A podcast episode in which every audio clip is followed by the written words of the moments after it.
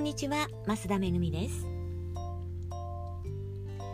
え検索されるにはサイトタイトルよりも記事タイトルの方が大事だよというお話をしました。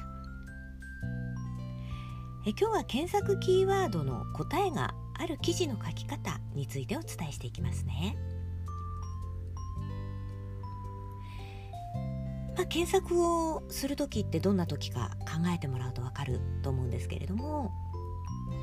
私たちがねお仕事につなげる記事を書けるとしたら何か困ったことを解決する方法なんですよね。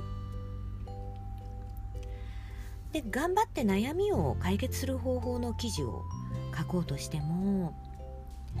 答えがない記事になってしまう可能性があります。これはね文章の癖なんですけれどもいてるうちにまああれも書きたいこれも書きたいであちこち飛んでしまって広がってしまって結論がなかったりまたは別な結論にたどり着いてしまうんですよね。で別な結論にたどり着いてしまえばタイトルを変更すれば済むんですけれども結論がない記事っていうのはね探して読んだとしたら非常にモヤモヤします。でそういう書き方の癖があるのであればまずね先に結論を書いてください。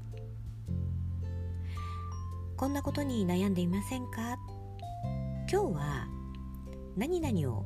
解決する方法について書きますね。と一番上に書く。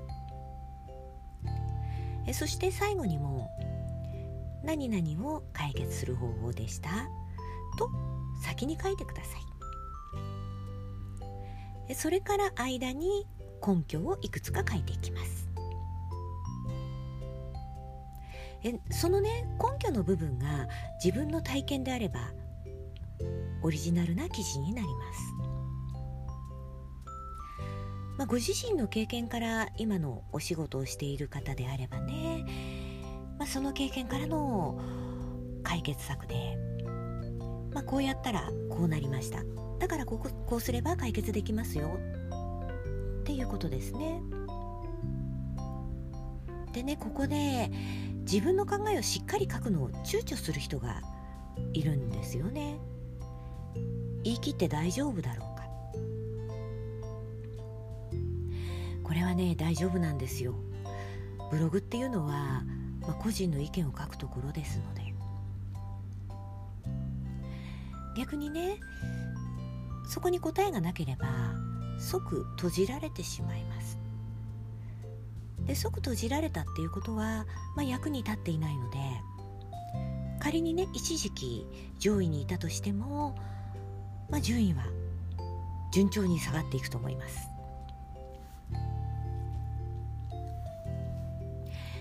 まあの我が家に今いる猫がね来た時にキッチンで、まあ、下に落ちたキャベツをね食べてしまったんですよね。で以前いた猫は、まあ、落ちているものを食べたりしない子たちだったので私が焦って調べたのは猫キャベツでした。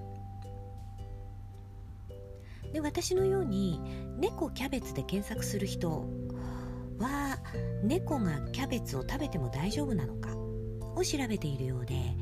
ドンピシャな答えの記事がねちゃんと上位にありました。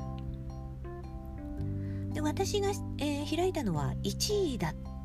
た記事ではないと思うんですけれどもあげても大丈夫ですよから始まってね。猫にキャベツを与えるメリットデメリットが書いてあって有害ではありませんが与え方には注意しましょう。で締めてある記事でした。大事なのはね私がキャベツを食べても大丈夫なのかを調べていて知りたいのは